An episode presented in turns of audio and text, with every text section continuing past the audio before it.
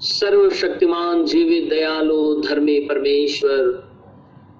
हमारे उद्धारकर्ता प्रभु यीशु मसीह बड़ी ही आदर के साथ में हम सभी जन तेरे पास आए हैं।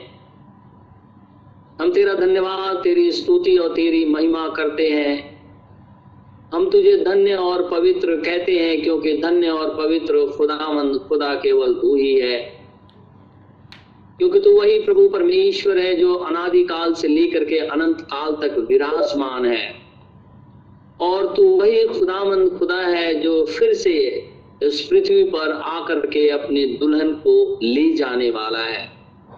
मेरे खुदाया, एक ऐसा एश्योरेंस जो तूने हमें दिया है, प्रभु हम इसके लिए तेरा हृदय से धन्यवाद करते हैं। क्योंकि इस पूरे ब्रह्मांड के अंदर में कोई भी तेरे तुल्य नहीं है।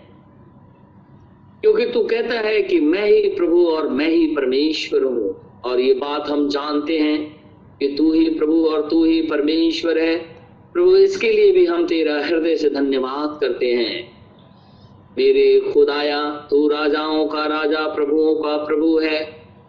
तू ही अल्फ़ा और ओमेगा है। आदि और तू ही अंत है। तू कहता है, देख, मैं मर गया था, अब जीवित हूँ सर्वदा जीवित रहूँगा। मेरे खुदाया हम इसके लिए तेरा हृदय से धन्यवाद करते हैं।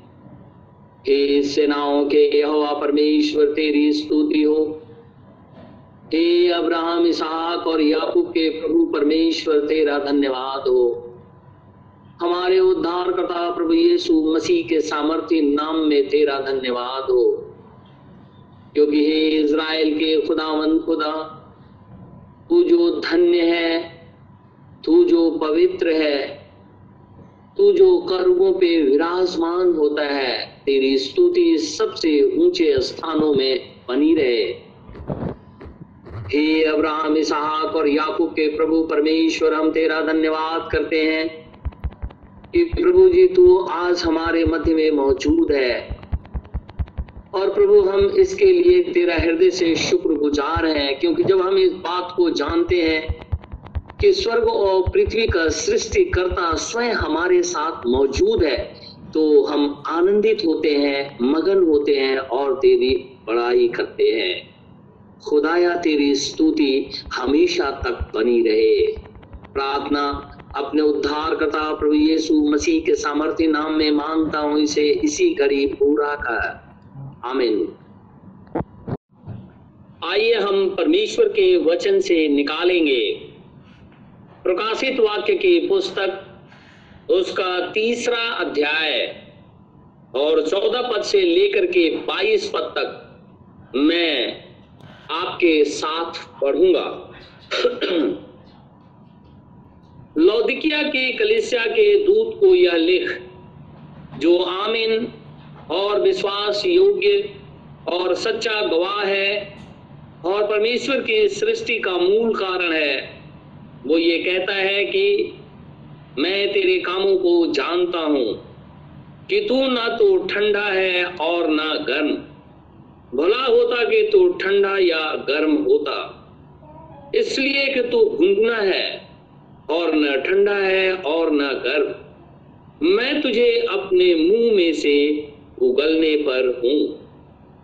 तू कहता है कि मैं धनी हूँ और धनवान हो गया हूँ और मुझे किसी वस्तु की घटी नहीं।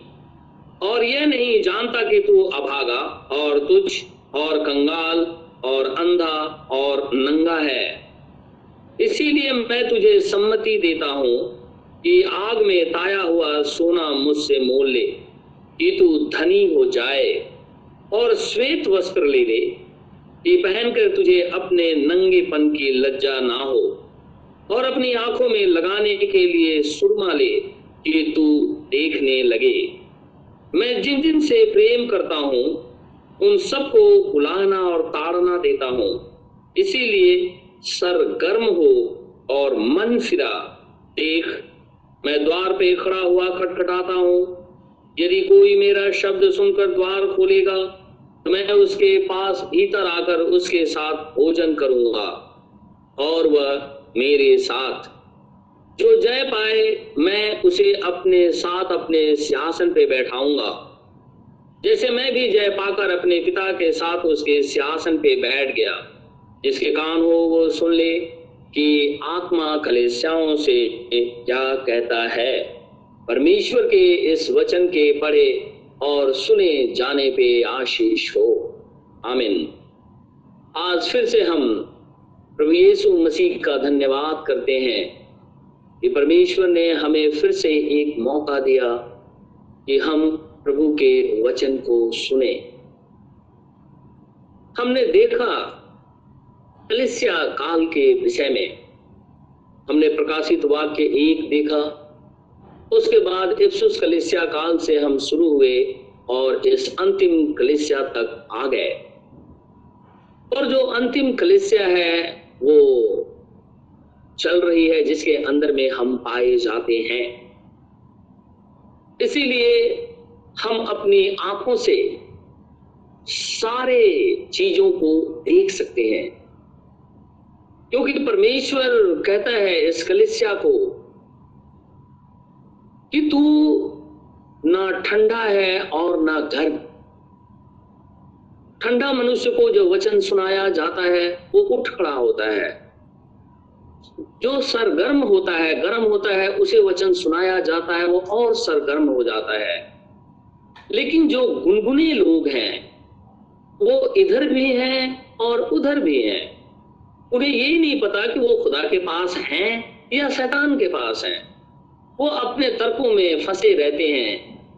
ऐसे कलिसिया को, ऐसे लोगों को परमेश्वर कहता है, मैं अपने मुँह में से थूक दूँगा, बाहर निकाल दूँगा। और खुदावन खुदा कहता है कि तुम लोग कहते हो कि मैं धनी हो गया हूँ। तुम लोग धनी नहीं हो।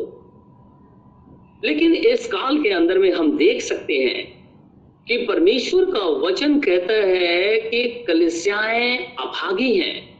अभागा मतलब जिनका कोई भी नहीं। हम जानते हैं शैतान कभी किसी का नहीं है। बाइबल ऐसा कहती है, शैतान कभी किसी का नहीं है। ये लोग जो जादू, टोना, तंत्र, मंत्र करते रहते हैं, वो सोचते हैं कि शैतान शायद मेरा है। ये गलत बात है। उनका भी नहीं है, उनको भी मार डालता है वो। क्योंकि वो तो पहले से मरे हुए हैं, क्योंकि उनके ऊपर में दुष्ट आत्माएँ सवार रहती हैं। फिर कहता है, तू तुच्छ है। अगर परमेश्वर किसी को तुच्छ जाने, कौन उसे भला कहेगा?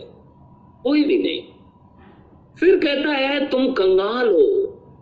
आत्मिक रीति से दरिद्रता इतनी भरी हुई है कि मनुष्य के अंदर में वचन नहीं है।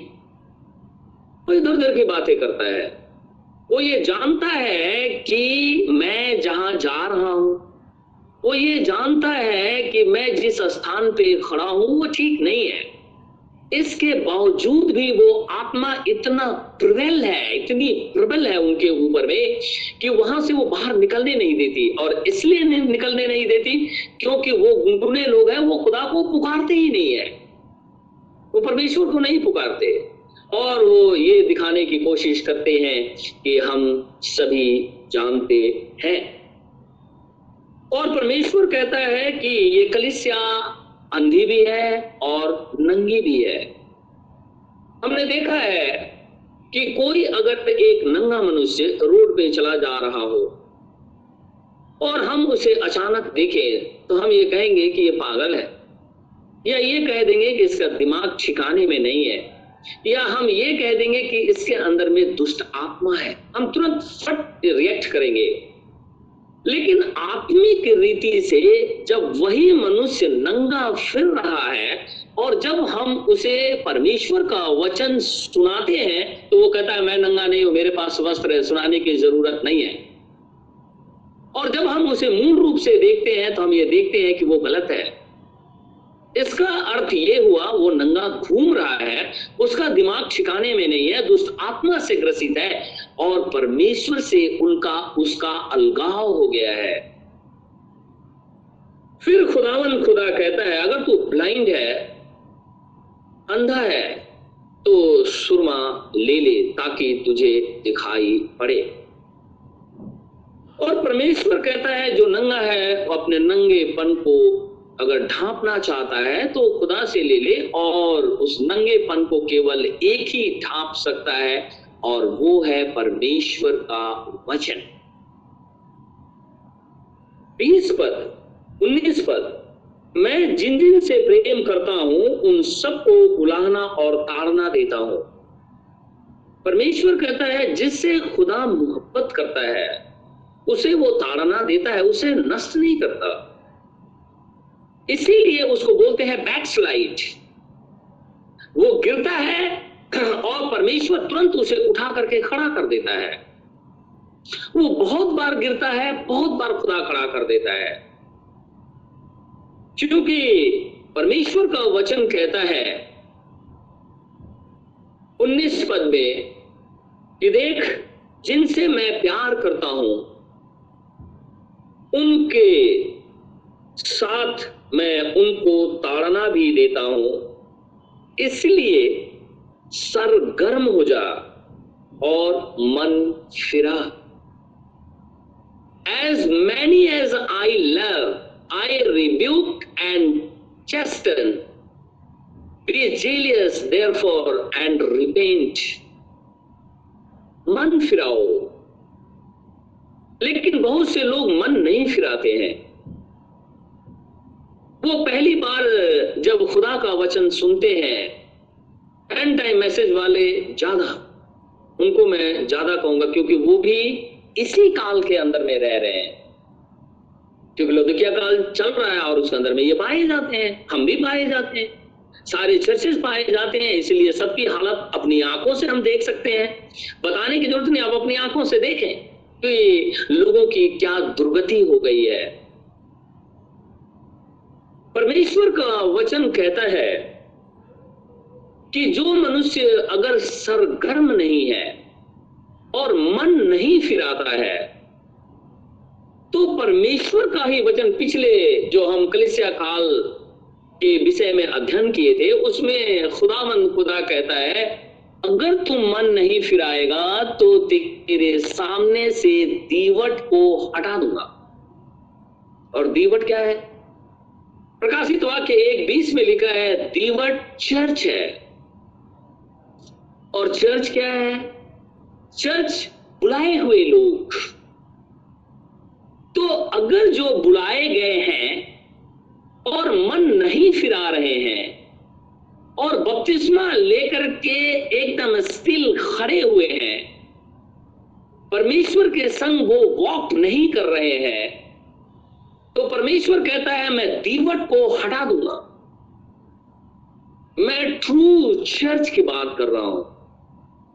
अगर परमेश्वर ट्रू चर्च को हटा देता है व्यक्ति के सामने से तो दूसरा चर्च उसके सामने आकर के खड़ा हो जाता है और वो चर्च है। कैन का, बलाम का, इजबेल का, निकोलेटिन स्प्रीट का। अदन की बारी के अंदर में हाबिल और कैन दोनों खुदा को प्रसन्न करने के लिए भेंट लेकर के आए। कैन उन कलिसियाओं को दर्शाता है जो अपने मन से सारे कार्यों को करती है। हाबिल उन चर्च को दर्शाता है जिनके पास रेवल्यूशन है। हाबिल पृथ्वी पर की सारी अच्छी अच्छी वस्तुएँ परमेश्वर के पास लेकर के आ गया। वेदी बनाई, खुदा को प्रसन्न करने के लिए सारी चीज़ों को, जो भी फल इस पृथ्वी के ऊपर में उगते थे, जो बेस्ट थे, वो सब उस वेदी पे ला करके रखा और परमेश्वर का इंतज़ार करने लगा। चर्च को रिप्रेजेंट करता है। बाइबल कहती है, परमेश्वर ने कैन के जितनी भी वेदी ऑल्टर के ऊपर में उसने चढ़ाया था, खुदा ने रिजेक्ट कर क्यों? वो तो खुदा के पास ही आया परमेश्वर को ही चढ़ाया था। और जब ये चढ़ाया रहा था तो उस समय कौन कौन लोग थे? एक था आदम, दूसरा हवा, तीसरा कैन और चौथा हाबिल। पांचवा कोई था ही नहीं। पांचवा केवल था तो वो सर्वशक्तिमान प्रभु परमेश्वर। इन चार में से दो जन खुदा के पास आ गए। आदम परमेश्वर का पुत्र है, बाइबल कहती है। हवा उसमें से निकाली गई है। और परमेश्वर का वचन कहता है कि जब कैन ने खुदा को चढ़ाया, परमेश्वर ने उसके ऑफरिंग को रिजेक्ट कर दिया ऑल्टर के ऊपर में। ऐसा क्यों किया खुदा ने? वो इसलिए क्योंकि उसके अंदर में परमेश्वर की बातें नहीं थी, प्रकाशन नहीं था कि अदन की बारी में क्या हुआ। क्योंकि तो पाप तो आ गया था। अब उस पाप के लिए खुदा को कैसे मनाया जाए? आप उस रीति से परमेश्वर के पास आएँगे। लेकिन इसने सोचा कि शायद मैं सारी वस्तुओं को दे दूँगा। तो परमेश्वर खुश हो जाएगा और मुझे आशीष देगा। परमेश्वर आशीष देता है, लेकिन जब जीवन की बारी आती है तो जीवन उसी को देता है, जिसका नाम मेमने की जीवन की पुस्तक में लिखा हुआ है, जगत की उत्पत्ति से पहले। इफिसियों की पत्री, पहला अध्याय, प्रकाशित वाक्य तेरह आठ। खुदामंद खुदा, इसीलिए कैन के सारी चीज़ों को रिजेक्ट कर दिया। अब हाबिल की बारी आई। हाबिल ने भी ऑल्टर बनाया। उसने जाकर के एक मेमने को लेकर के आया। और मेमने को उसने उस ऑल्टर के ऊपर में उसका गला काट दिया। मेमना अपने ही लहू के अंदर में सराबोर हो गया वेदी के ऊपर में। और परमेश्वर ने इसे ग्रहण कर दिया क्यों? वो इसलिए क्योंकि उसके अंदर इस बात का प्रकाशन था और बाइबल कहती है वो आदम का बेटा था। कैन को बाइबल कहीं नहीं कहती है वो आदम का बेटा था। परमेश्वर का वचन कहता है वो दुष्ट का बेटा था। इसीलिए खुदावंद खुदा ने इसके, यानी हाबिल के ऑफरिंग को ग्रहण कर लिया, लेकिन कैन को उसने नकार दिया।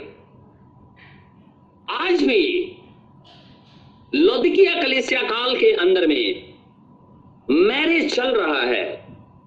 पवित्र आत्मा के रूप में यीशु मसीह यहीं पे मौजूद है।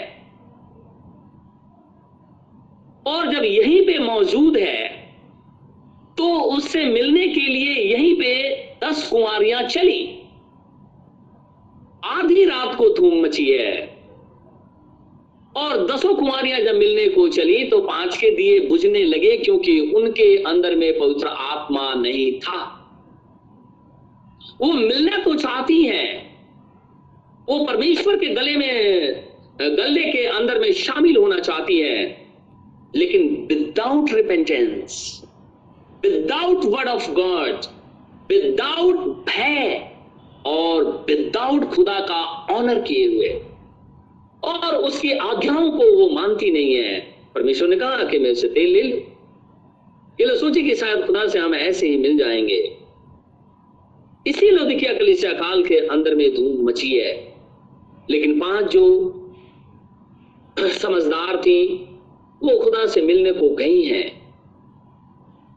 आज अपने आप को देखें, हम फुलिस वर्जिन है या वाइस वर्जिन है? हम अपने आप को देखें, हम कैन की ऑल्टर के पास खड़े हैं बलाम की ऑल्टर के पास खड़े हैं इजमेल के ऑल्टर के पास खड़े हैं, निकोलेटिन स्प्रीट के ऑल्टर के पास खड़े हैं, या हाबिल के ऑल्टर के पास खड़े हैं। अपने आप को चेक करें। और जैसे ही आप चेक करेंगे, आपको महसूस होगा कि हम को पश्चाताप करना चाहिए। एंड टाइम मैसेज वालों का एक सबसे बड़ी कमज़ोरी है। वो कमज़ोरी ये है कि वो लोग बिना मतलब एक आवेश में होकर के बाइबल कहती है कि समुद्र की तरफ़ फेन जैसे उठाता ना, वैसे वो आवेश में आ जाते हैं। और उसके बाद में समुद्र जब अपनी लहर को पीछे खींचता है तो फेन खत्म हो जाती है। ये जब सुनते हैं, एकदम उछल करके खड़े हो जाते हैं। और ये कहते हैं कि अरे, हमने जान लिया है। जब आपने जान लिया है तो खुदा आपकी मदद क्यों नहीं कर रहा? क्या कारण है कि परमेश्वर मदद नहीं कर रहा है? कौन से ऐसा रीजन है कि घर के अंदर में नाना प्रकार की गंदगी है, विचार भरा हुआ है, फिर भी समझ में नहीं आता है। क्या करें? क्या हम कैन के ऑल्टर के पास खड़े हैं? और इस काल के अंदर के लोग जब बपतिस्मा ले लेते हैं तो वहीं पे खड़े रहते हैं। और पीछे से कोई आदमी अगर आता है बपतिस्मा लेने के लिए या पश्चाताप करने के लिए तो देख करके उसे ठट्ठा करते हैं, तुमसे पहले मैं हूँ। लेकिन बाइबल तो ऐसा नहीं कहती। बाइबल ये कहती है, यीशु मसीह लाइट है, ज्योति है, वचन है, मेमना है। तो लाइट ऑलवेज ट्रेवल करती है। आप परमेश्वर के साथ वॉक करिए, आप खड़े क्यों हो गए? क्योंकि आपका जस्टिफिकेशन नहीं हुआ, आपका सेंटिफिकेशन नहीं हुआ, आपका बैप्टिज्म ऑफ़ होली घोस्ट नहीं हुआ। और जब आपका बैप्टिज्म ऑफ़ होली घोस्ट नहीं हुआ, इसीलिए वे विचार के अंदर में गिरे हुए हैं। आप लॉस्ट हैं। आप कुछ भी कह लिए नहीं तो खुदा के वचन को आप टीढ़ा करके सुन रहे नहीं तो आप परमेश्वर के पास आ जाए। तो ये लोग वहीं पे खड़े हो जाते हैं और पीछे से जो आता है उस पर ताना मारते हैं। ये इसी कलिसिया काल के अंदर में ये दिखाई देता है। लोग ठट्ठा करते हैं। उनको ये ज्ञान नहीं है कि मैं जो बोल रहा हूँ, वो परमेश्वर का वचन बोल रहा हूँ, या परमेश्वर के संग चल रहा हूँ या नहीं। गुनगुने लोग हैं। परमेश्वर बोलता है, थूक दूँगा मैं। और परमेश्वर जिसे थूक दे, कौन उसे फिर से दोबारा निकल गए? क्योंकि बाइबल तो कहती है, कुत्ता अपनी छाट को चाटता है। कुत्ता ही केवल ये कहा, और कुत्ता दुष्ट आत्मा है। उसको बार बार बाइबल कहती है कि उसका उदाहरण देती है कि वो दुष्ट आत्मा है। एकदम डॉक्स है, गूँगे प्रचारक भी है, जो वचन की ठीक रीति से सेवा नहीं करते हैं। वो कुत्ते हैं तो कुत्ता क्या करता है? वो उल्टी कर देता है, दोबारा आकर उसे चाटता है। और फिर वो सोचता है कि मैं ठीक हो गया हूँ। कभी भी ऐसा ना करें। खुदा से मोहब्बत करें। परमेश्वर के सामने सरेंडर करें। सरेंडर करना सीखें। कैसे सरेंडर किया जाता है? और अगर ऐसा नहीं करेंगे, शैतान फाड़ने वाले भेड़िए के समान दौड़ रहा है। किसको फाड़ खाएँ? इसीलिए खुदावंद खुदा कहता है, जिससे वो मोहब्बत करता है, उसको उतारना देता है। अगर हम बैक स्लाइड होगा तो स्टैंड कर जाएँ। या बीस बीस साल तक आप बैक स्लाइड में पड़े हुए हैं तो आपका तो ग्रोथ ही नहीं हुआ। सब कुछ खत्म हो गया। और यीशु मसीह तो कहता है कि जैसे उसके बच्चे गिरते हैं, तुरंत एकदम खड़ा कर देता है। जैसे ही मेमना पाश्चर, ग्रीन पाश्चर से, यानी हरी तराई से अगर बाहर निकल करके आता है बेड़े तो चरवाहा दौड़ करके उसे रोकता है कि इसी तराई में वो हरियाली को चरे, क्योंकि कटारे खा लेगी तो उसका पेट खराब हो जाएगा। लेकिन अगर बकरी है तो वो बार बार भाग करके और जाकर के कटारे ही खाती है, क्योंकि वो बकरी है। वो भेड़ नहीं है। उसकी फितरत में ऐसा है। वो बार बार ऐसा ही करती है। इसीलिए परमेश्वर का वचन कहता है, जो श्राप की बातों को आशीष समझे वो गलत है। क्योंकि बहुत से लोग अगर वो श्रापित बातों को समझ करके सोचते हैं, खुदा ने हमें ब्लेसिंग दे दी है। श्राप और ब्लेसिंग में अंतर नहीं समझ में आता। श्राप किसे कहते हैं और ब्लेसिंग किसे कहते हैं? कहता तुम लोगों से बहुत से ऐसे लोग हैं जो श्राप के वचन को सुनकर के ब्लेसिंग का वचन समझ लेते हैं। क्योंकि ये गुनगुने पास्टर ये डम डॉग्स उनको इसी रीति से चराते हैं ताकि वो परमेश्वर से अपनी दूरियाँ बनाए रखें। परमेश्वर का वचन कहता है, इस पद में देख, मैं द्वार पे खड़ा हुआ खटखटाता हूँ। यदि कोई मेरा शब्द सुनकर द्वार खोलेगा तो मैं उसके पास भीतर आकर उसके साथ भोजन करूँगा और वह मेरे साथ। बहुत अच्छी बात लिखी है ये।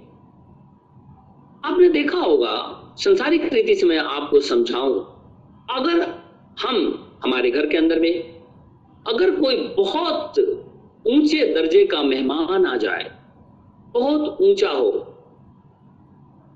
जिसके बराबर हम कभी नहीं हो सकते संसारिक रीति से, आत्मिक रीति से नहीं, आत्मिक रीति से तो हम दुनिया के उन गिने चुने लोगों में से हैं, दस अरब में से हम चुने हुए लोग हैं। दस अरब में से ये पूरे विश्व की आबादी दस अरब है, उसमें से चुने हुए, गिने चुने हुए कुछ लोग हैं। लेकिन मैं संसारिक रीति से बात कर रहा हूँ। अगर कोई अति विशिष्ट मेहमान हमारे घर में आ जाए तो हम क्या करते हैं? उसकी बहुत सेवा करते हैं। और उस सेवा के अंदर में आप जानते हैं क्या हम करते हैं? हम उसके साथ भोजन नहीं करते। हम कहते हैं पहले वो खा ले क्योंकि वो अति विशिष्ट मेहमान है ऑनरेबल है वेलकम के योग्य है।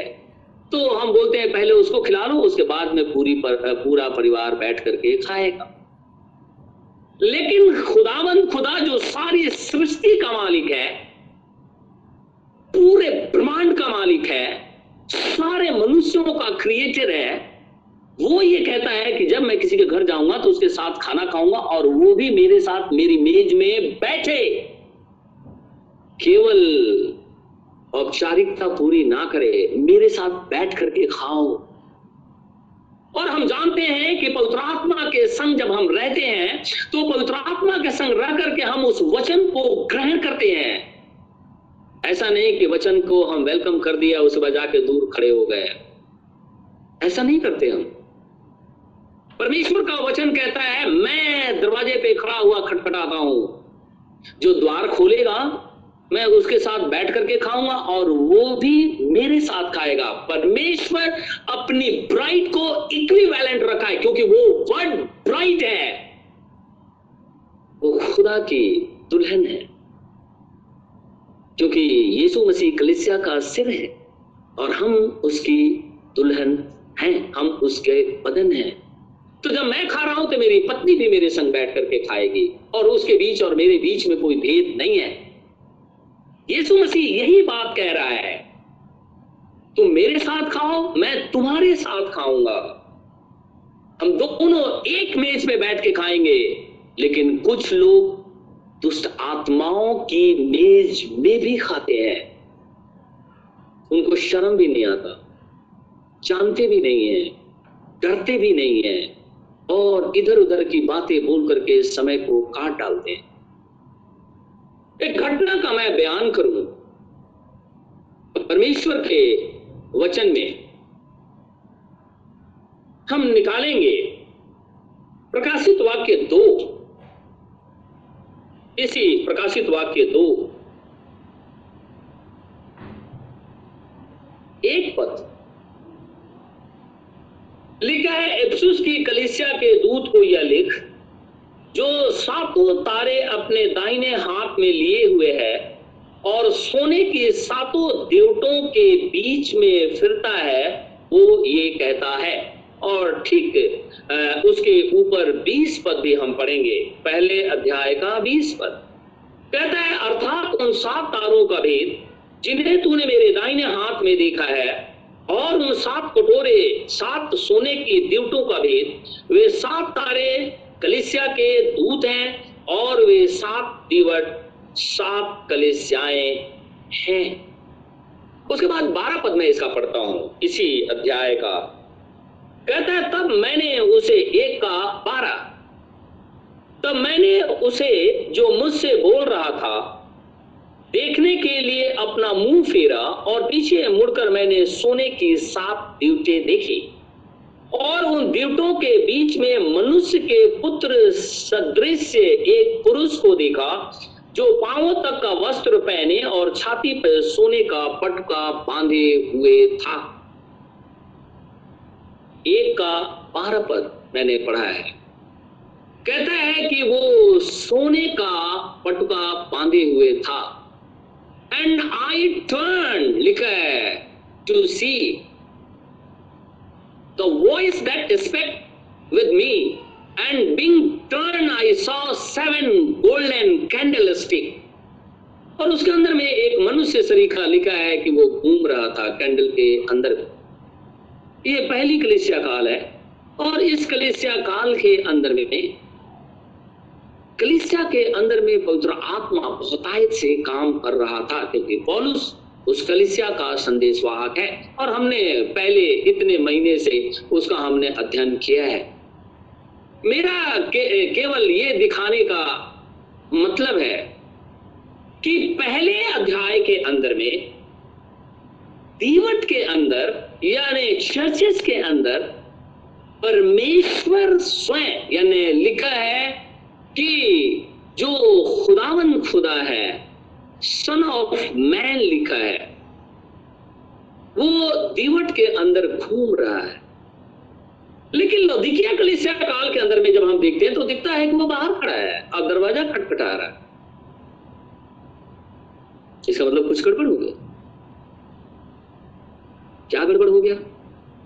गड़बड़ ये हुआ कि पवित्र आत्मा इस काल तक आते आते कलिसियाओं को छोड़ करके बाहर निकल गया।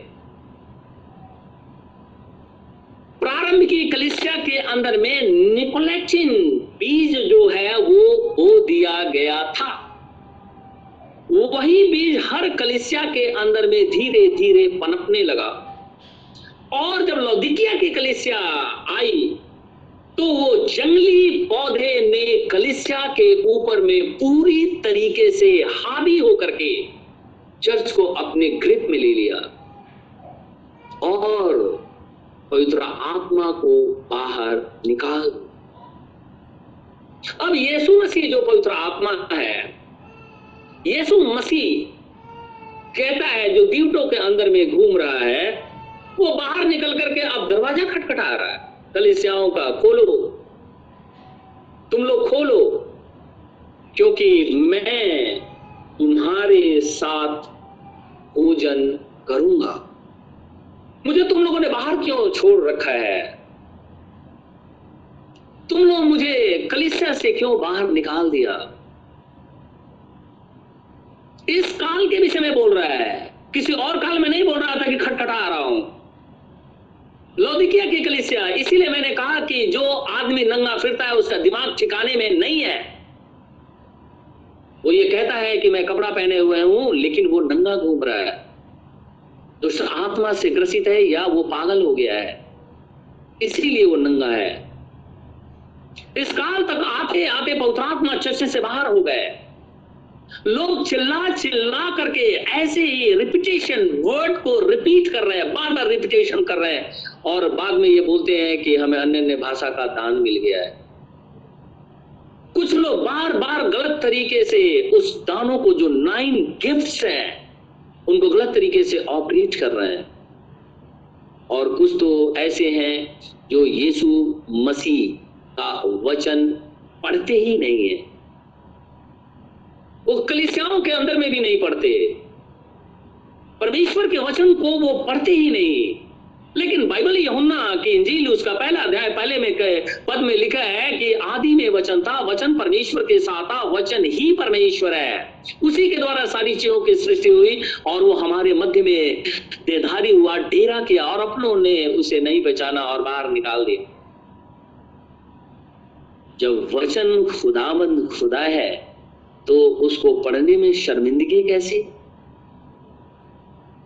और फिर भी हम कहते हैं, हम लोग खुदा के लोग हैं।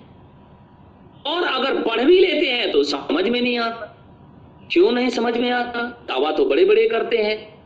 फिर क्यों नहीं? क्योंकि बाइबल कहती है कि पवित्र आत्मा दरवाजे से बाहर खड़ा है। और घरों में हमारे भाई बहन टांग लिख के टांग देते हैं यीशु मसीह इस घर का गेस्ट है। लिख करके बड़े गर्व से टांग देते हैं। गेस्ट है वो, अनसीन गेस्ट है। लेकिन ये नहीं कहते, ये नहीं जानते कि परमेश्वर तो बाहर खड़ा हुआ है। इसी काल के अंदर में वो कह रहा है, मैं बाहर खड़ा हूँ। जब हमें वचन पढ़ना ही नहीं आता तो आप घबराए नहीं, आप खुदा के पास चले जाएँ। जब हमें वचन समझ में नहीं आता, आप यीशु मसीह के पास चले जाएँ। जब परमेश्वर हमारी मदद नहीं कर रहे तो यीशु मसीह के पास जाएँ। यीशु मसीह के सेवकों के पास जाएँ। जो ट्रू चर्च के पास्टर हैं, उनसे कहें, परमेश्वर आपसे बातचीत करे, निश्चित करे। लेकिन जब वो अपनों के पास आता है, अपनों ने उसे नकार दिया। लिखा है, वो इसराइल के अंदर में आया। इसराइलियों ने उसे नकार दिया। उसे तुच्छ जाना, गलत तरीके से बोला। वो इटर्नल स्पिरिट यीशु की देह में होकर के फिर रहा है। साढ़े तैतीस साल तक इस पृथ्वी पर घूम रहा है। फिर भी लोग खुदा को पहचानते नहीं। वो सोचते पता नहीं ये कौन है? पता नहीं ये कौन आदमी है जो मुर्दों को ज़िंदा कर देता है? मुर्दे जिंदे हो गए, अब बाद में वही मुर्दे खड़ा होकर बोलते हैं, तू कौन है? यहाँ कैसे आ गया? इसराइलियों ने ऐसा किया। एक वर्ष हम निकालेंगे। लुका की इंजील उसका चार अध्याय। लुका की इंजील। उसका चौथा अध्याय। लुका की इंजील उसका चार अध्याय। और मैं पढ़ूँगा।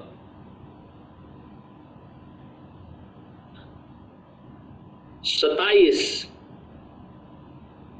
अट्ठाईस और उनतीस पद। वरन मैं पच्चीस पद से पढ़ता हूँ। हम ध्यान से सुनेंगे। मैं तुमसे सच कहता हूँ कि एलिया के दिनों में जब साढ़े तीन वर्ष तक अकाल बंद रहा, आकाश बंद रहा, यहाँ तक कि सारे देश में बड़ा अकाल पड़ा। तो इज़राइल में बहुत सी विधवाएँ थी। इज़राइल के अंदर में बहुत सी विधवाएँ। पर एलिया उनमें से किसी के पास नहीं भेजा गया। एक क्वेश्चन मार्क हमेशा मैं ये बात को बोलता हूँ, क्यों? ये सब्जेक्ट दूसरा है। पर एलिया उनमें से किसी के पास नहीं भेजा गया। केवल सैदा के सारपत में एक विधवा के पास भेजा गया। और एलिशा भविष्यवक्ता के समय इज़राइल में बहुत से कोड़ी थे, पर सीरियावासी नमान को छोड़ उनमें से कोई शुद्ध नहीं किया गया। ये बातें सुनते ही जितने आराधनालय में थे, सब क्रोध से भर गए। और उठकर उसे नगर से बाहर निकाला। और जिस पहाड़ पर उसका नगर बसा हुआ था, उसकी चोटी पे ले चले कि वहाँ कि उसे वहाँ से नीचे गिरा दे। परंतु वह उनके बीच से निकल गया। बाइबल कहती है कि यीशु मसीह अपनों के बीच में आया। यमुना एक अध्याय। और जब अपनों के बीच में आकर के उन्हें खर्च करने लगा, अपनी बातों को सिखाने लगा तो यही इज़राइली यीशु मसीह, यानी पवित्र आत्मा को बाहर निकाल दिया। भाग से। और तो और पहाड़ की चोटी पे ले गए कि इसे धक्का मार के नीचे गिरा दो, ताकि ये नष्ट हो जाए। आज वही खुदामंद, खुदा पवित्र आत्मा के रूप में हमारे मध्य में मौजूद है। अन्य जाति की कलिसिया, लौदिकिया की कलिसिया के अंदर में मौजूद है। और इस कलिसिया के अंदर में भी वो बाहर खड़ा है, क्योंकि लोगों ने उसे बाहर निकाल दिया है। क्योंकि तो उन्होंने अपनी शिक्षाएँ सुनाना शुरू कर दी और पवित्रात्मा बाहर निकल करके चला गया। वो जानते ही नहीं कि वो नंगे हैं।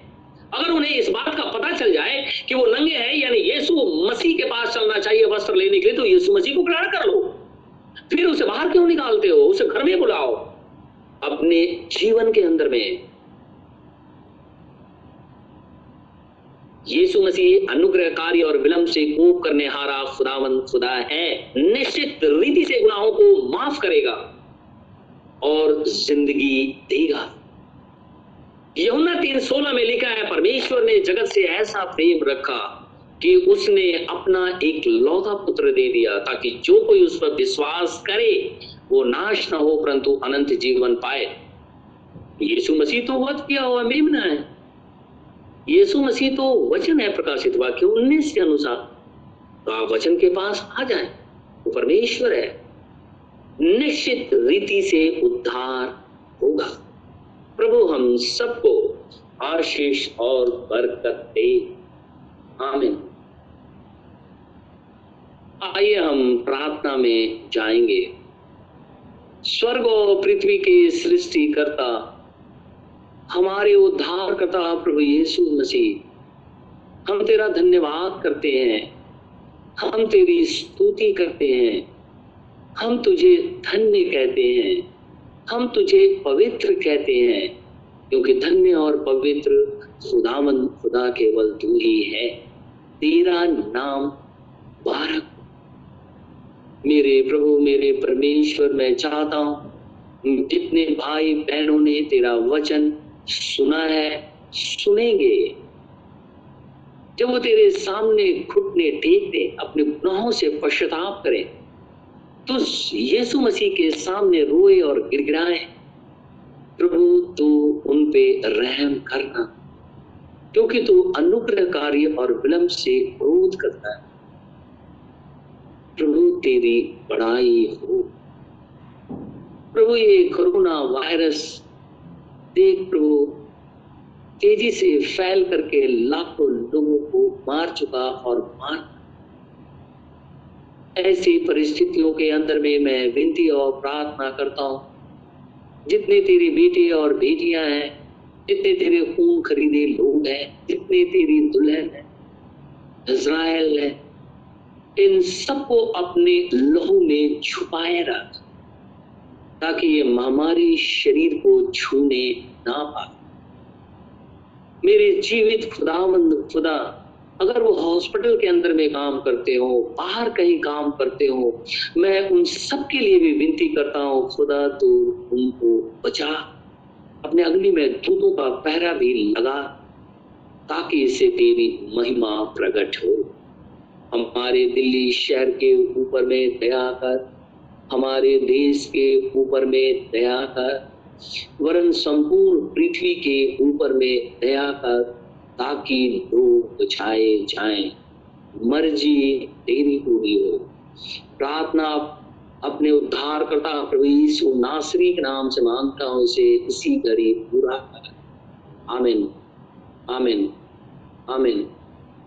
है हमारे बाप, तू जो स्वर्ग में है तेरा नाम पाक माना जाए तेरी बादशाहत आए।